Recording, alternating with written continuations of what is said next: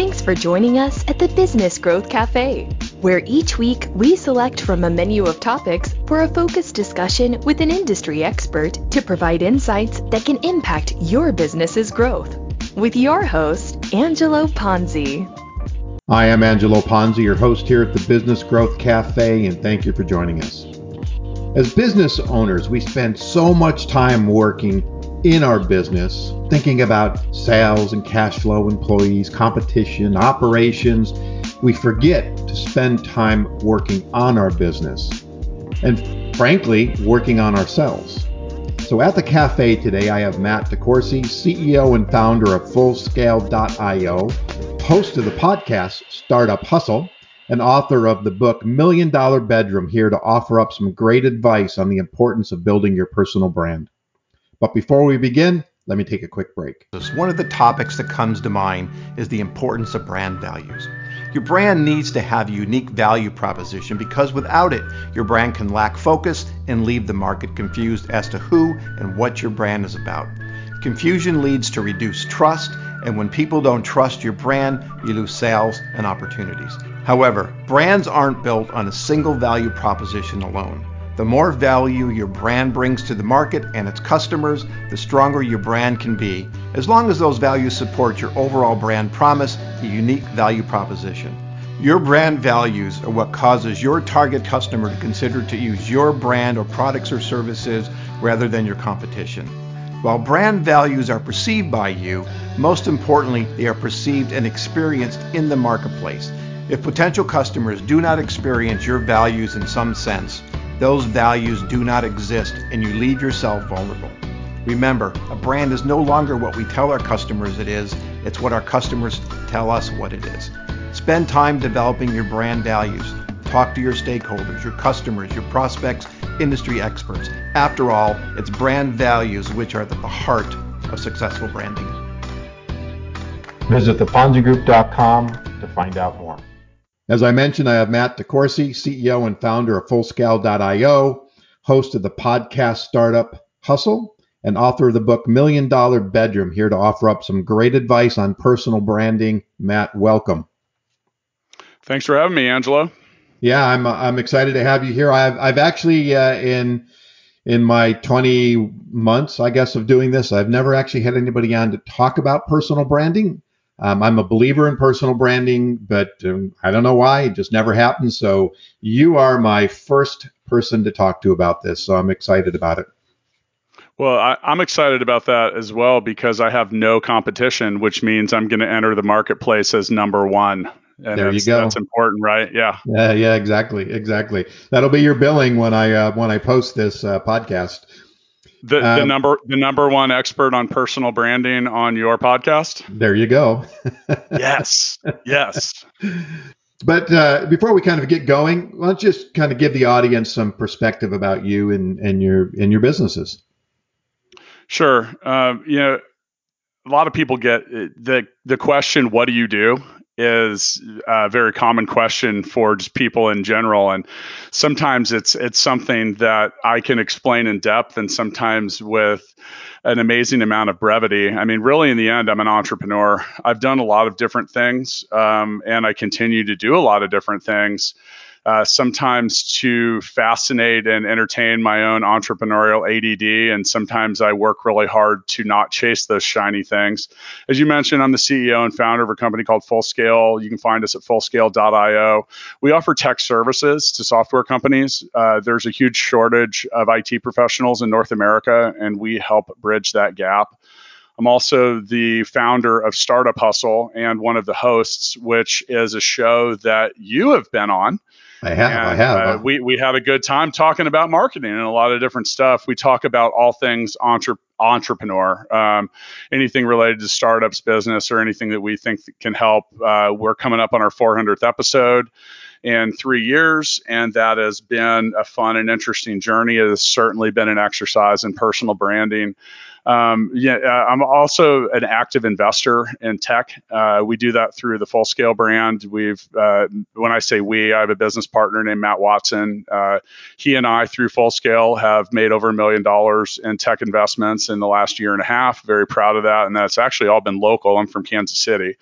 Uh, so feeling pretty good about that. And then past all that, my most important startup is I am a parent to a three and a half year old and a five year old, a five and a half year old, and that uh, is is a learning experience every day as well. Yeah, absolutely. You know what? You know, I've never heard anybody frame that like that. That uh, a startup uh, family, but you, you know what?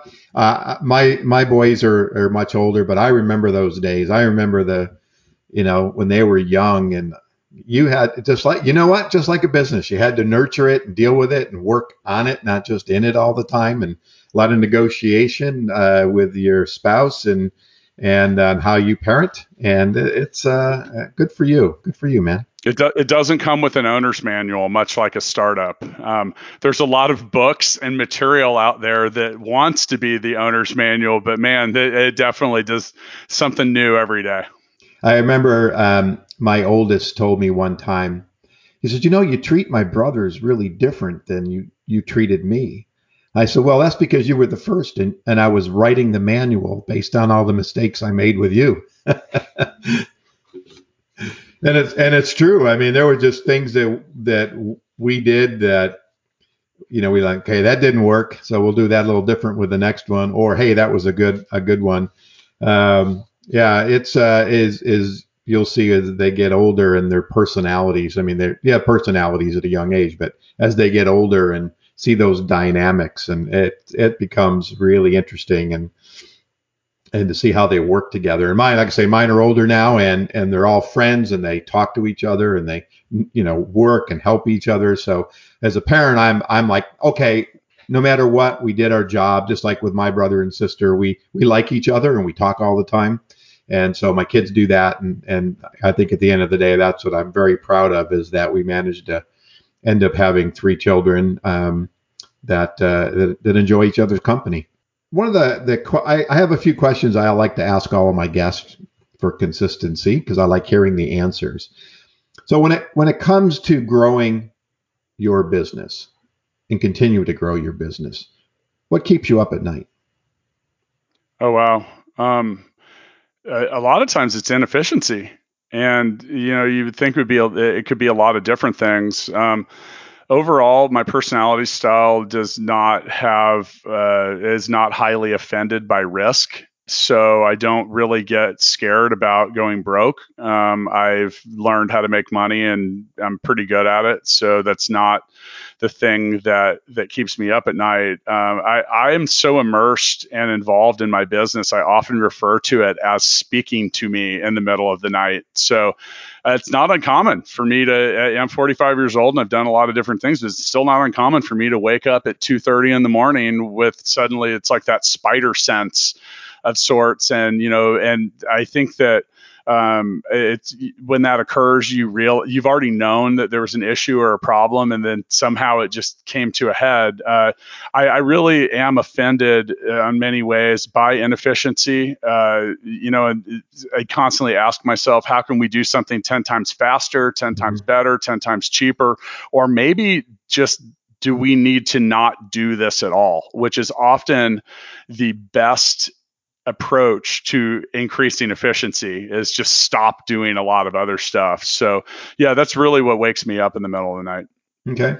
Now you mentioned you you had a partner and and and so are do you guys meet a lot in in kind of this looking at efficiencies, looking at how the business is run? I mean, do you spend time working on versus in the business a lot? Um, I, do, I don't really spend that, don't have those conversations with him because I, I work at, as the CEO and he actually is the CEO of a different company. So okay.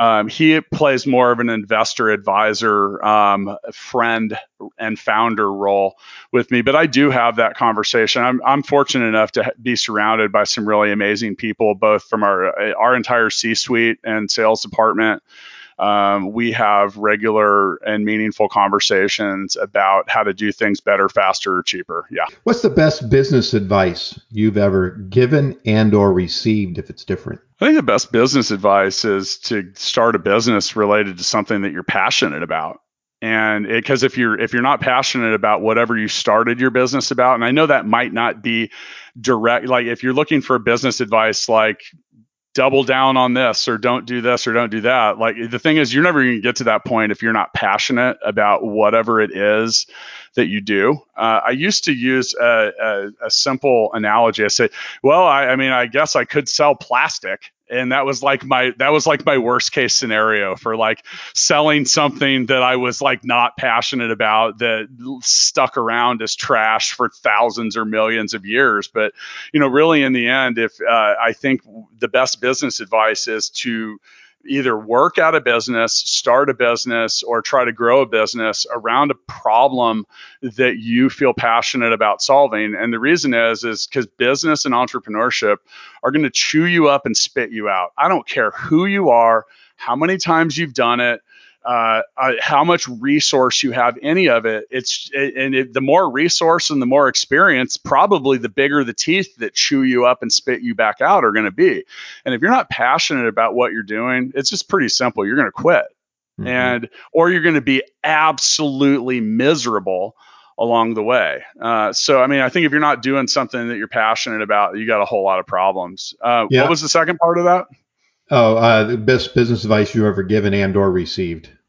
Oh well, I mean they, they kind of go hand in hand. Um, yeah, exactly. You know, the I I, I mean I, it's really in that same and, and, you know the thing is is I've heard that from enough people that I can't even necessarily tell you who the first person to tell me who that was that that said that. But I mean I I I will attest to that firsthand. I uh, you know if you're not passionate about it, man, it becomes a grind in a hurry.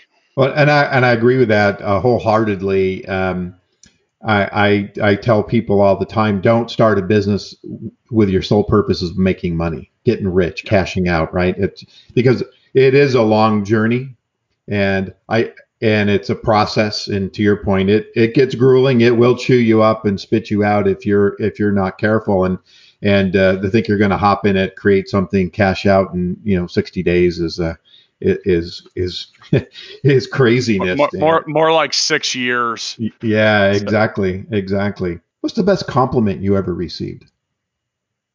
It's certainly not that I'm good looking. I know that. Um, you know, I the I, I think the the compliments that I've received that I'm the most proud of are related to the ownership that I take in other people's success. Uh, I, I, was probably, and this isn't necessarily a direct compliment, and it, it has a funny twist because my business partner's name, uh, his name is also Matt.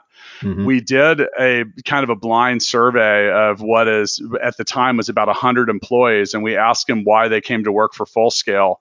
And the overwhelming answer was Matt now, we weren't expecting that, so we didn't we we uh, we weren't sure which one. But really, as this as someone who takes an active involvement in all of our employees' world, um, that was a huge compliment. And it, you know, I think that it, it, the biggest compliment that you can have as an entrepreneur, a founder, a CEO, or a leader is that that that people buy into what you're doing. And on mm-hmm. some levels are willing to do that with a blind sense of faith, you know, because um, you know, if, if your employees and the people that you lead know that you are working in their best interest, then they will really go a lot further for you, uh, knowing that it's because they know you care.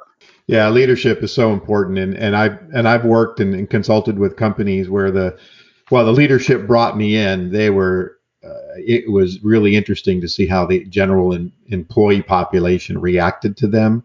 Um, I actually uh, uh, did an employee survey once for one of the clients I was working for because I could see there was a lot of discord in the organization. And one of the most consistent things I heard back was, "Is we're afraid of the CEO." And I'm I'm paraphrasing, but when when they come into the office, we put our heads down for fear that if we catch their eye, not saying he or she because I don't want anybody to know, but we catch our their eye, uh, we could get fired. And I was like, man, I can't even imagine coming to work every day with that kind of fear um, and that kind of leadership in an organization. Ultimately, that's one of the reasons why I left. It, it, it I couldn't couldn't deal with that anymore from a from an outside perspective. I, I want to move towards personal branding, but I want to take one more step because you're an entrepreneur and, and, my show is about business advice and entrepreneurs and small businesses medium-sized businesses and you have several businesses and we're going to when, but I want to talk about one that you launched back in 2013, which was a product, which was Gigabook. And so, first of all, what is it, Gigabook? And and then I really want to kind of delve into what what prompted you to start to create your own solution. So 2013 was about halfway through the timeline of of the book that I wrote called Million Dollar Bedroom, and I'm going to have to give this a little bit of preface here. So in 2009, I started a business in the extra bedroom of my home, and I lived in Indianapolis at the time. It was probably the worst time in my life to start a business. Uh, the housing bubble had just occurred. I had recently gone through a divorce. And on top of that, I had grown discontent with my very productive and lucrative career as a district manager for the world's largest maker of electronic musical instruments.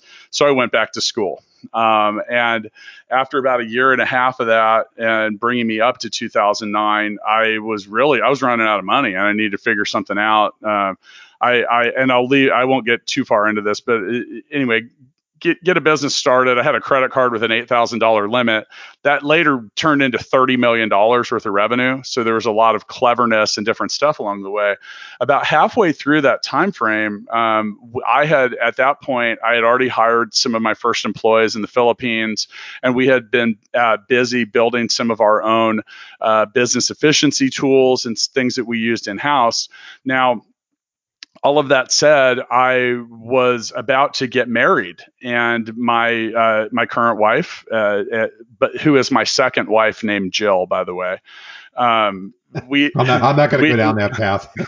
well, well, I've only had two. They're both named Jill, so it's pretty easy to keep up with on that. yeah. yeah. So uh, so anyway, we were supposed to leave the next morning to go to St. Thomas, where we were having our wedding, and I had one job. Uh, my job was to take the dogs to the to the kennel, and that was it. That was my only job, man. That was like, and I just had to get on a plane and move. Now, of course, in true fashion for my style, it was the end of the day, and I'm realizing, man, I got to get these dogs over to the to the groomer. Um, so uh, the groomer slash kennel and it was owned by a lady that I knew. It was about 20 minutes away, and I start call. I called uh, to, to let them know that we were coming. I was afraid that they were going to shut down for the day, and no one was answering. No one was answering the phone. No one was answering. I was like, man, how do I get a hold of someone here? How do you know? How can I confirm my booking? How can I do any of it?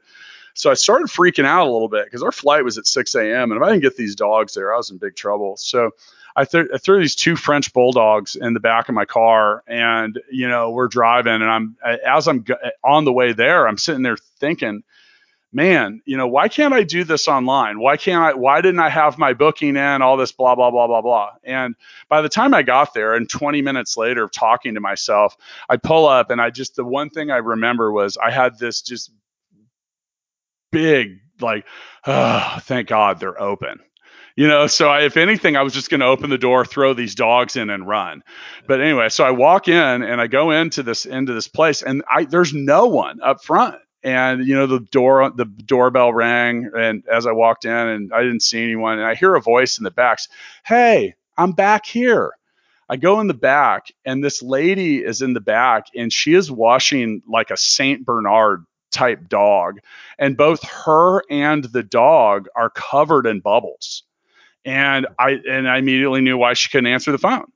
And so I said, I dropped the dogs off, and on the way back, I mentioned earlier that a sense of efi- business efficiency and a lack of it really starts to irritate me. So it was just stuck in my head. I was like, man, because remember, my friend owned this business. I'm sitting there thinking, her name was Christy. And I said, Christy's losing a ton of business. How many, you know, because if people don't get what they want, they move on. They go to the next line in the in the phone book or whatever. And you know, this is 2013, so people did still use things like phone books. But uh, uh, so much like any soon to be bride wants to hear about on the way to her wedding.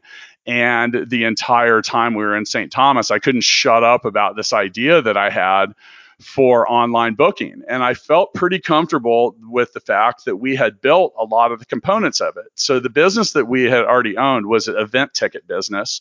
We created relationships with teams, venues, stuff like that. So we had already built a lot of tools related to calendars, deliveries, notifications, stuff like that.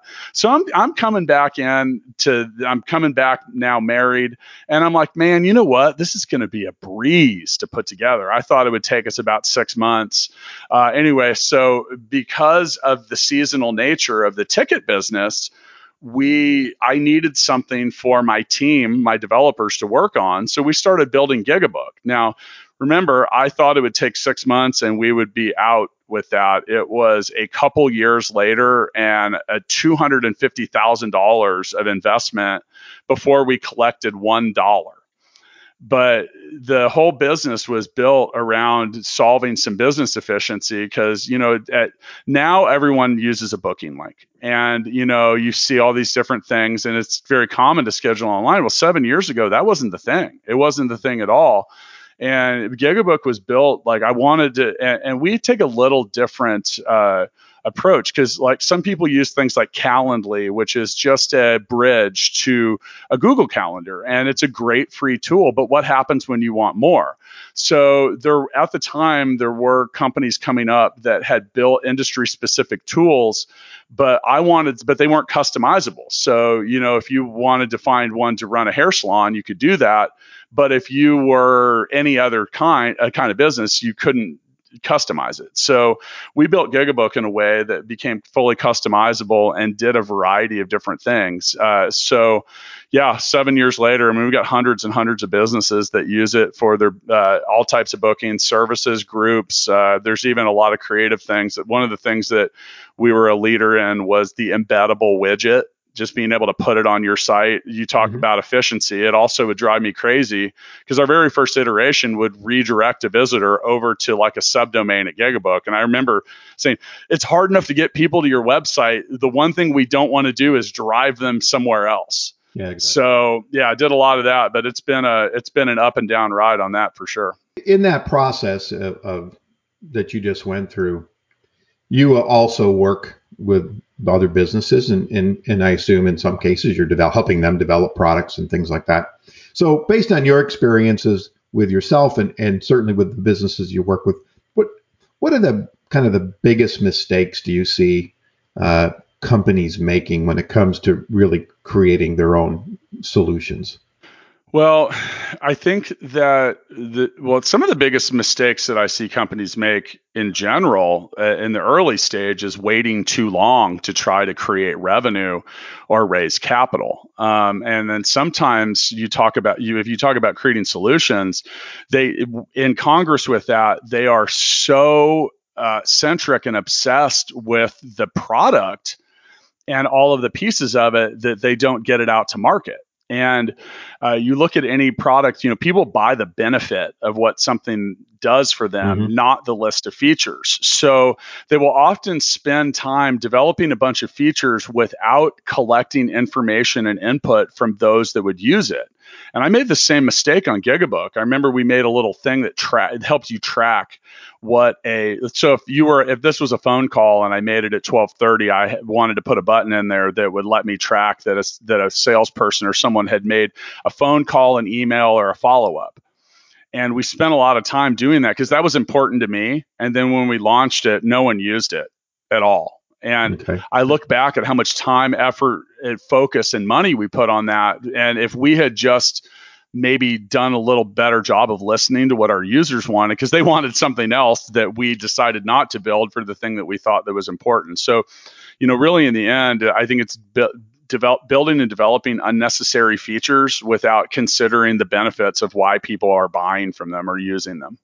Well, you know, as as we had talked before, part of my background is market research, and so I and I've been involved in a lot of startups and, and trying to determine the feature sets and and there's so many times it's like why do we have all this stuff and and to your point it's because the owner has dreamt it up. I was working with a yep. a, a, telemedicine uh, startup a couple of years back, and when they came to us, they said, "We, you know, we want to go for uh, some seed funding, and we want to validate what we have, and we have these 25 features."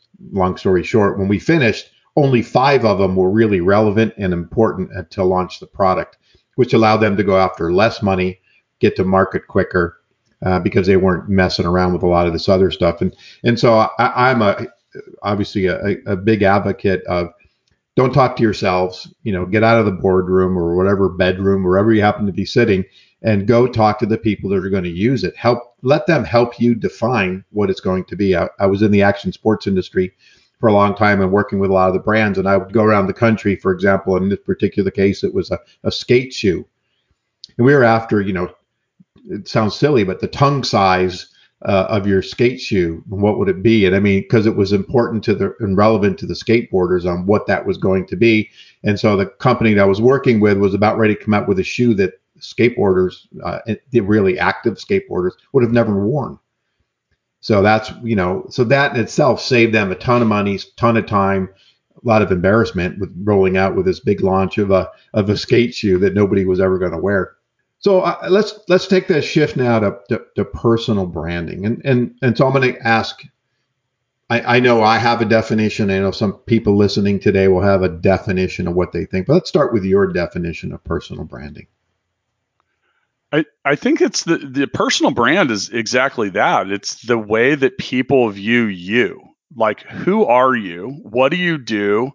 what you know why why or what you know what are you mm-hmm. offering what are you an advocate for maybe what are you an advocate against you know and that stuff now I, I as I mentioned at the beginning of the episode, I do, I, I do a lot of different things, but in the end, I'm always Matt DeCoursey. So I could sell Gigabook, I could sell Full Scale, I could do a lot of different things, but then I'm still Matt DeCoursey. So I put uh, it was you know several years ago i started putting an emphasis on that. Because here's the thing is if my personal brand is really strong and i have people that want to listen to what i have to say or let me be involved with them or whatever the trickle down effect of that is going to benefit all of my businesses. Now there's a pretty easy comparison. The in my opinion the greatest and this is a fictional character but it's still very applicable mickey mouse has the strongest personal brand you will find. And Mickey Mouse, and I, and I, encourage CEOs and founders and entrepreneurs to try to be the Mickey Mouse at their business. So Mickey stands out in front of the magical kingdom and says, Come on in. Now he's trusted, he's known, he does a lot of different stuff. And here's the thing you want him out in front of the magical kingdom waving people in. So if you're trying to develop your personal brand and you find your, and you have Mickey Mouse in the box office, the gift shop, or emptying trash cans, then something is a little off when it comes to developing the brand. So, like I said, uh, you know, and I just took my kids to Disneyland for the first time. You don't see Mickey a whole lot inside the gates. He's in there, but you see all the other characters doing mm-hmm. a whole lot of other stuff. So, you know, and and it's uh, and it was uh, someone taught me this principle a few years ago. It was someone with a really it was Jaysse Lopez, the uh, founder and CEO of Urban Necessities, which is a huge sneaker resale operation based in Vegas. And, you know, I went out there to try to do some consulting and help them improve the efficiency in their business, which we did. And I and I asked him, I said, Jay, what do you want to do? He's like, I just want to be Mickey Mouse.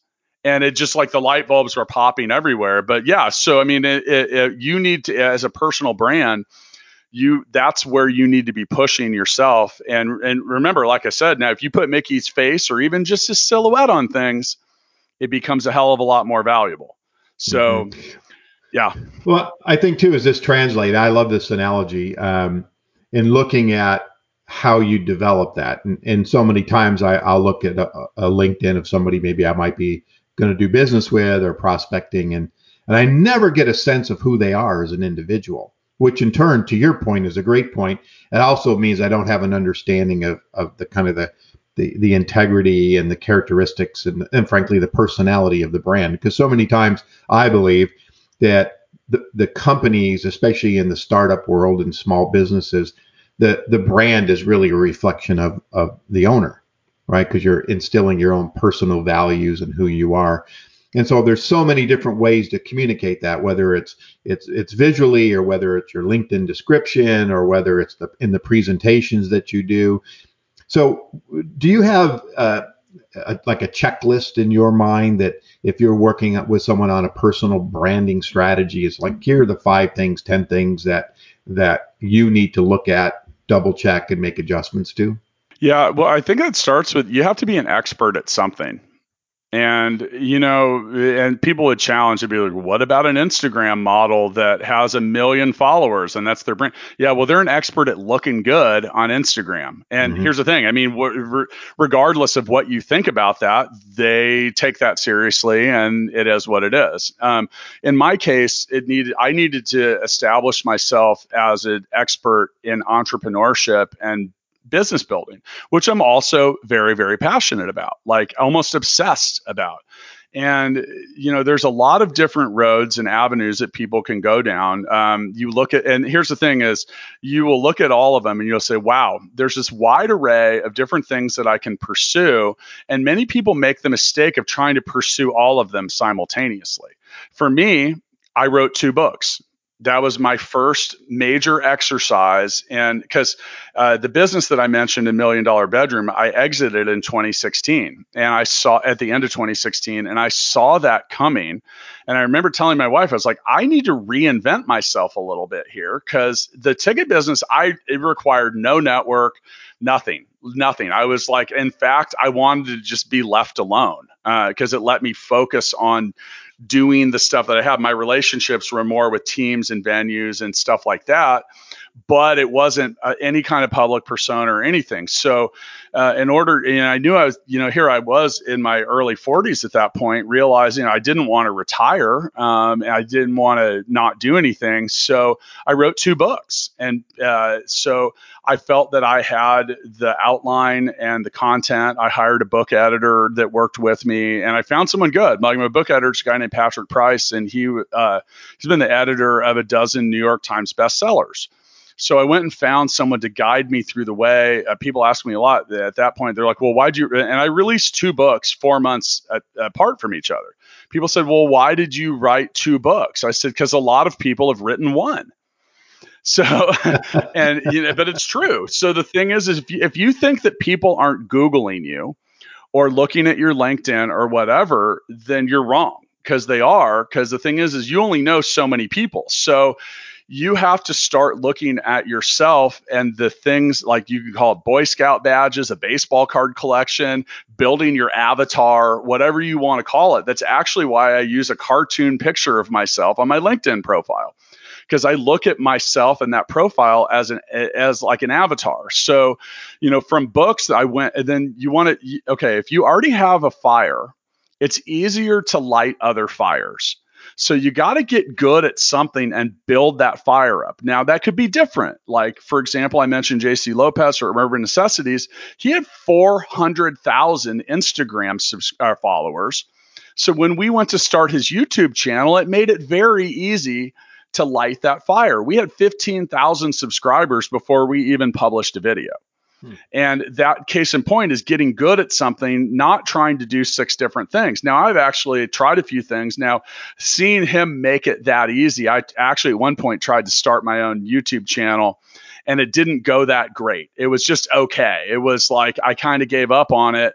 And and it wasn't until someone said to me, they said, Well, you should try podcasting. I said, Why?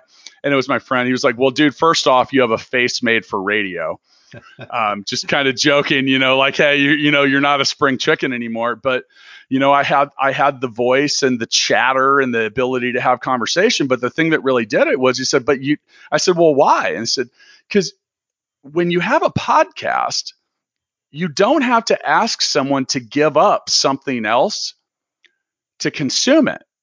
And it was like a mind blowing moment because in a YouTube channel, people need to watch. They're not, you know, it's like, and if you have the YouTube app open and you go to another app, it hits pause and just does a bunch of different stuff.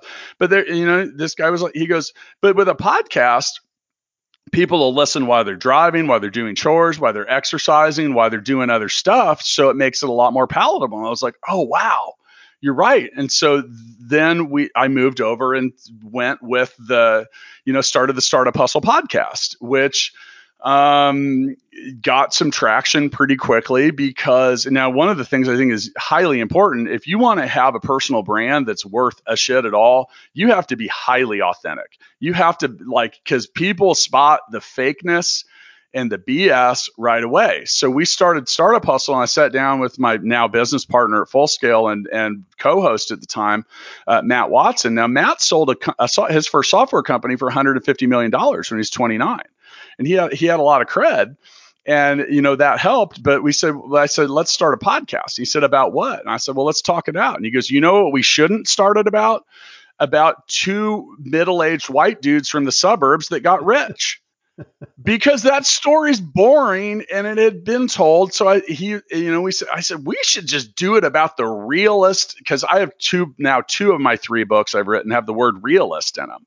So I said, let's just tell the real story. Let's lay it on people because it's entrepreneurship is hard. So like our second episode's titled Getting Funded Sucks and you know that's the you know so as that's moved forward it's enabled us you know so we uh, after writing books and this, and getting that part established we move over and you go to podcasting and get good at something else if i had put all that energy bandwidth and resource into six different things we would probably be mediocre at best at hopefully three so I just think that it, you know that you got to really focus on one thing and move on. But remember, once you have fire, you can start other ones a lot easier. That's a great point. I mean, it's I, have been accused uh, by my wife mostly that hey, you're you're diversifying, you're focusing on way too many things at, at the same time. So I've tried to over the years scale that back, and and and podcasting actually uh, is part of my brand as well as as I'm sure yours. And it was about being able to have conversations to talk about what I hopefully find people find interesting and and to, to learn from it. I mean, so kind of that educational side, because um, you know I don't make money at this and and I don't get any rewards for it. I'm not uh, you know holding any any uh, trophies for podcast awards of the year or anything like that. I do it out of a labor of love, and um, like you, I, I do it at least weekly, one or one sometimes twice a week. And so by leveraging that and, and using my LinkedIn, for example, but also on my website and my presentations, is I'm very consistent in in the way I frame who I am as an individual. And even uh, I belong to this networking group, and uh, and one of the things when I first joined, I was sitting in the very first meeting. Uh, I was guesting. And there was like 40 people in this room, and by the time it got to me, I had already heard six other marketing people say what they were. And I was like, oh my God, how am I going to differentiate myself from these folks? And, and it took took a little bit to try to figure out. I went out and actually talked to every one of them. Hey, maybe we can partner because I wanted to understand who they were, what they were about. In some cases, we can partner, but in other cases, we will be competitors. But at least I understood how they framed and why they were framing, which gave me an opportunity to figure out how I could create my brand, if you will, and be able to differentiate myself um, to the folks that we were talking to. So I, I and but I love the fire idea because you're right. If you've got traction in one, it's easier to to leverage that to another, and and that's uh that's a that's a great piece of advice and a good perspective for people that you know are, are thinking about how do i do this? How do i develop my brand? Because it, again it gets back and it's not just something you go change your linkedin today and you've created a personal brand right? It's you've got to nurture it you got to bring it along. And and every time i tell brands when you if you have a brand promise and you break that promise then you've done damage to yourself. So there there is that nurturing of what your brand is all about. But you said something and i just said something and i want to talk about networking just for a second. And so networking is is you know, especially in today's time, we're we're zooming like crazy and we're we're doing all those things. And I find that building relationships over Zoom is a little more difficult than doing one-on-ones. But I'm a huge believer that in in in talking to folks, having these networking meetings, and trying to ex- expand. So from a from a business perspective, I mean, what what's kind of your networking strategy?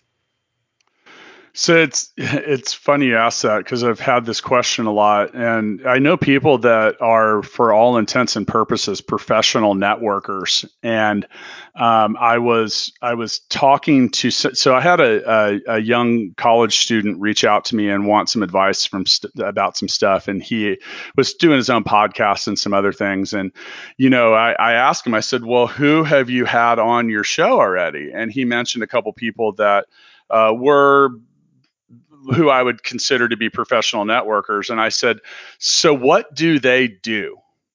And he goes, I don't know. And it, it, but that was very telling. And I and now at the same time I asked him, I said, Well, what do I do? And he said, You're the startup hustle guy. Now that is a step in the right direction. I'd rather be the full scale guy because um, you know, like the, the, I the the Startup Hustle podcast grown, has grown a little past the labor of love. It does, it is something we monetized and has has been very useful tool for us, but it wasn't always. And you know, the thing is, is when it comes to networking, a lot of people think it's just about quantity and the number of people that you talk to. Mm-hmm. It's not. It's about yeah. getting in front of the right people. And uh, there's a, a big mistake a lot of people make with networking, and they go into it thinking, okay, what do I get? They're like, they have this me, me, me, me, me. You need to go into a networking relationship almost refusing to ask for any type of withdrawal until you've made a deposit with the person that you are trying to build a relationship with. And that's something I pride myself on. Like I if I had to quote call in favors, I got a hell of a list of people to call. And and and so with that, I mean the way you can make deposits is simply talking to people and you know, what's Angelo, what's the biggest problem that your business is trying to solve right now? Mm-hmm. And you know, that's a simple question you can ask and and maybe you can offer advice or input, or maybe you can steer that person to someone else that can help. That, sir, is networking. Right. What networking is not is going to a room that has 100 people in it and feeling intent on meeting 99 of them, of which mm-hmm. 98 of them you're never going to have any follow up with or a meaningful relationship. That's not networking. I think people get really confused about that. So I, I want to jump um, in though. To, one of the things you said is, is asking that question. But the other part of that I'd like to add is, is listen to the answer. Oh, yeah. Right? Yeah. I see so many times somebody will ask a question, and instead of having a conversation, they respond with something that's relevant to themselves and not to the conversation that you just asked the question about. And I think that's a real detriment because it just says you're not really listening to me. So where are we going to go with that? And the other thing you just said is the 99 versus 100. I remember one time being at a networking event and I watched this person and I knew who, the, who he was literally walk around and just hand out business cards like they were, you know, candy. And at the end of the day, I have no idea if he ever got any business out of it. But it, to, to me, it was like, come on, how can you build a relationship when all you're doing is passing out business cards? Here's what I do. Here's my card. Here's what I do. And to me, it's like, that's not a relationship. And so that's, and, and so, you know, this conversation that we're having, it really is about building connections and relationships. To your point, you can make some phone calls, call in some favors, and do some things. And I know some people today that I could do the exact same thing. And yesterday I met some people, and and and the day before I met people, and I try to nurture those, not get too far over my skis that I can't handle the quantity of folks, but more it's the quality of the folks that that we're dealing with. When you think about yourself and your businesses, what's what's what's one of the things that maybe people are misunderstand about your offerings? Oh wow, that's a great question, and thank you for asking because I love answering this. So, full scale, uh, I mentioned earlier. I think I mentioned earlier in the episode. There's a huge shortage of IT professionals mm-hmm. in the U.S. And um, in 2009, I hired my first employee in the Philippines because I could. In 2009, I couldn't find a specific type of programmer that I needed. So, I'm not one for settling for uh, not chasing opportunity. So I, you know, I needed a PHP developer, and in 2009, they, those just didn't exist in the U.S. And so I did research and I figured out where they did exist, and that was India and the Philippines. Now I don't know anybody in India, but my parents have employed a Filipino family that has a cleaning service uh, since I can remember. So I called the guy up, and his name's Dell. I said, "Hey, Dell, I need to hire some computer programmers." He goes, "You know I clean houses, right?" Which is a great response. And I was like, "Yeah, but I think I need to go to the Philippines or whatever." And he directed me to to to Cebu City, the second biggest city in the Philippines, where um, I hired a small batch of people that still work for me today, by the way. Um, one of which is retiring after 10 years of service. So congratulations, Tess. Wow, that's great. Um, but but with that, um, you know, a couple years ago when we started Full Scale, which by the way, Full Scale, I've got we've got 200 employees after two years, so we've grown really fast. And the reason for that was pe- businesses cannot succeed if they don't have the resources that they need to win. And if they are priced out of the market to do that, then the other departments will suffer. So one of the things that I think is a is sometimes misunderstood is uh, I've had people that will mention that we send jobs overseas.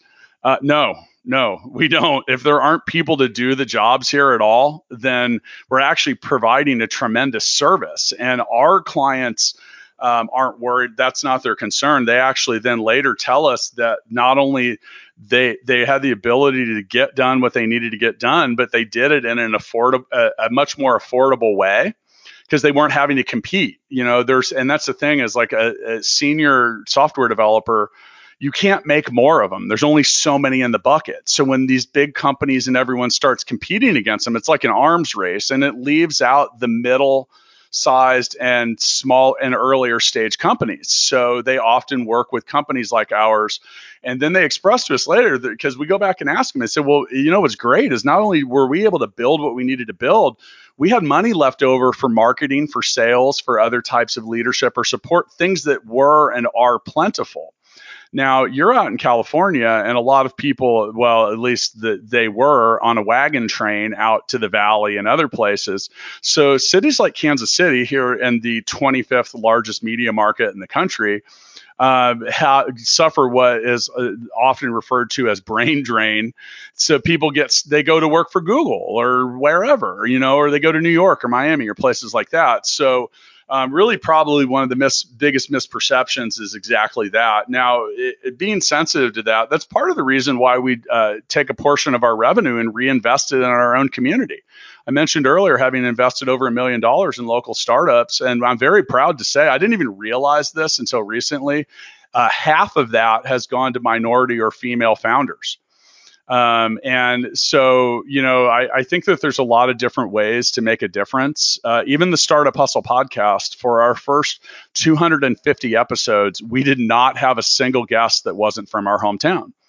And you know, there's I think there's a lot of ways to to you know be active and meaningful in your local community. But yeah, that's one of the things that that I say a lot. I feel is a little misunderstood about our offering.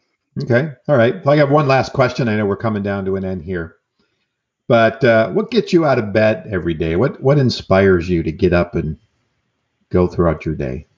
Man, that's a complex question. Um, it has a simple answer, and I mean, I think it's the sim- the most simple answer is I'm just driven. Like I have a motor that I would love to be able to turn off uh, in many situations. Um, it, if you ask my employees if they if they had to describe me, I bet 80% of them would say I never sleep.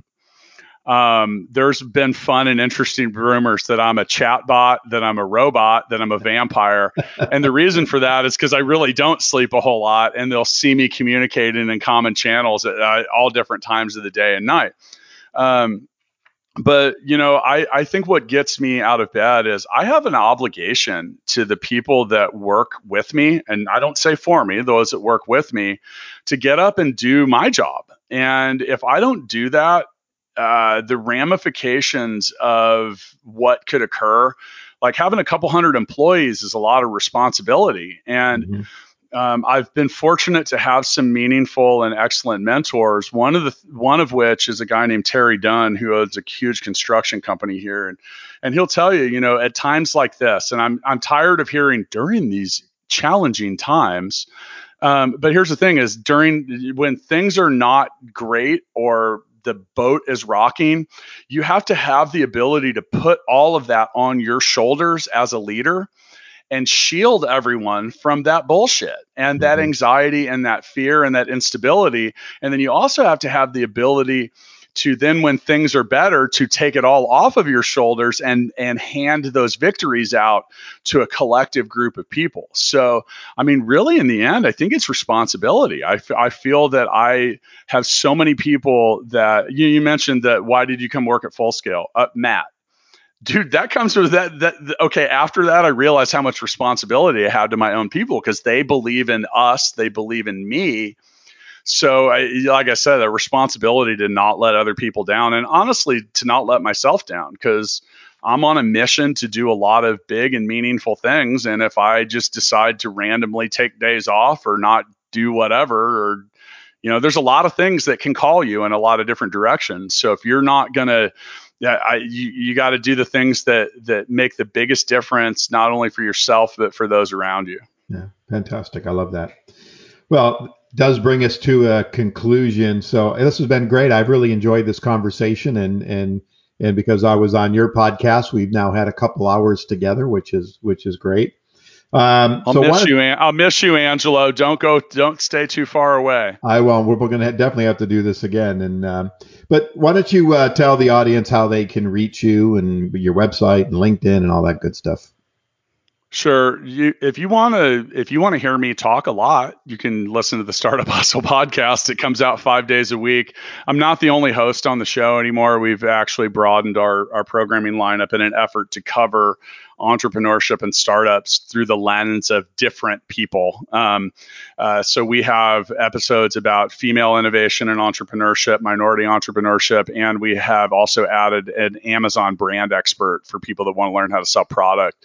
Um, I'm still on about three episodes a week. You can find my books on Amazon, um, some of which I, on Kindle I've made remarkably affordable because I'm more interested in and and sharing my my point of view with people than I am in collecting your your money.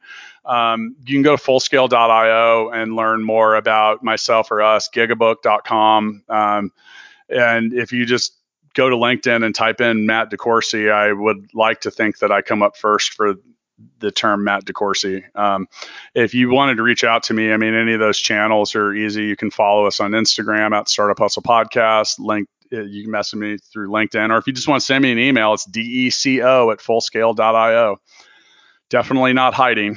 No, you're not. Well, thank you so much. I really appreciate it. And thank you for joining us at the cafe today.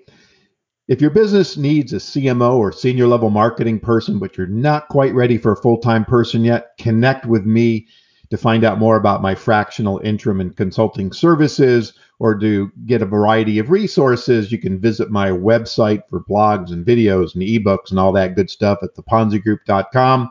And lastly, please subscribe to this show. And if you're already a subscriber, I encourage you to tell others about the show so they can benefit from the great content like you heard today.